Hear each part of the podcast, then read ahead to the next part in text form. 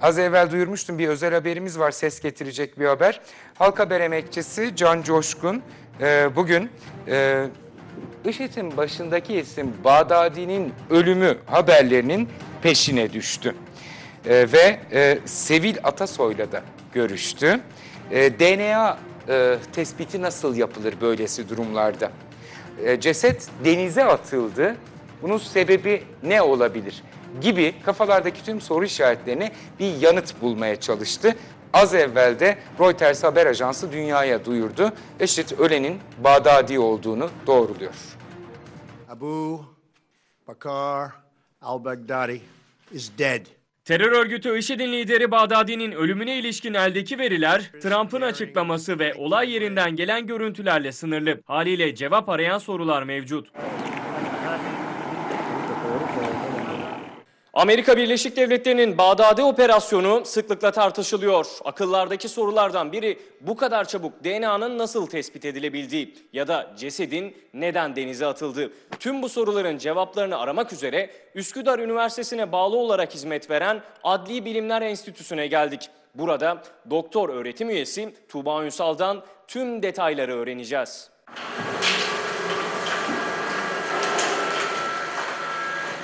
Amerika Birleşik Devletleri'nin Bağdadi operasyonunda akıllarda kalan soruları sormak üzere Adli Bilimler Enstitüsü'ndeyiz. Burada farklı çalışmalar yapılıyor ve bizler de Bağdadi operasyonunda aklımıza takılan tüm soruları Adli Bilimler Enstitüsü'nde doktor öğretim üyesi Tuğba Ünsal'a yönlendireceğiz.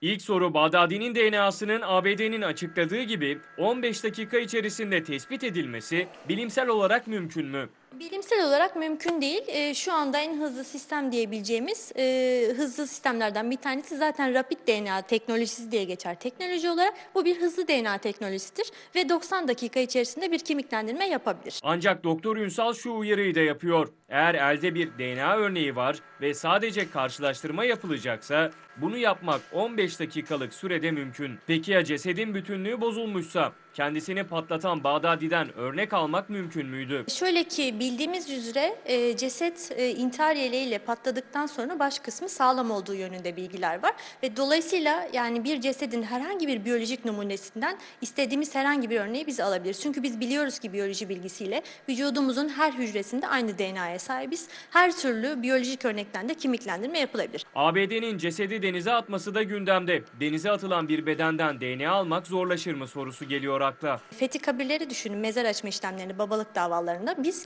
kemikten DNA elde ediyoruz. Dolayısıyla sadece kemikleri de kalmış olsa dahi bir kişinin kimliğine rahatlıkla ulaşılabilir. Denizden çıkmış olsa dahi. Operasyona dair akıllarda belli başlı sorular var. Onlardan ilki neden DNA testinin tekrarlandığı?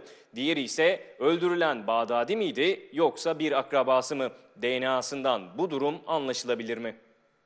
Belki doğrulama metodu kullanmış olabilirler. Bu sebeple normal var olan konvansiyonel sistemlerle bunu konfirme etmek üzere yani doğrulamak üzere var olan sistemlerle teyit etmiş olabilirler. Ve o çok merak edilen soru. DNA benzerliği yanıltıcı olabilir mi? Öldürülen bir akrabası mıydı? Doktor Ünsal, Bağdadi'nin daha önce Irak'ta ABD'nin gözetimindeki bir hapishanede kaldığını hatırlatıyor. ABD'nin elinde doğru DNA örneği olabilirdi diyor.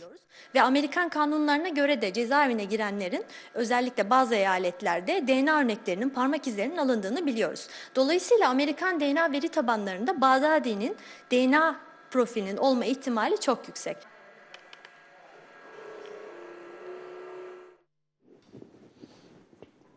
Adli Bilimler Enstitüsü'ne girince karşımızda Sevil Atasoy olacak sandım. Çünkü Türkiye'de adli bilimler deyince ilk akla gelen isim ama yanılmıyorsam Tuğba Ünsal da onun öğrencilerinden.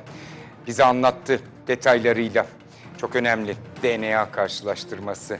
Gerçekler ancak tıbbın yol göstericiliğinde, bilimin ışığında ortaya çıkar. Yoksa safsatalarla değil.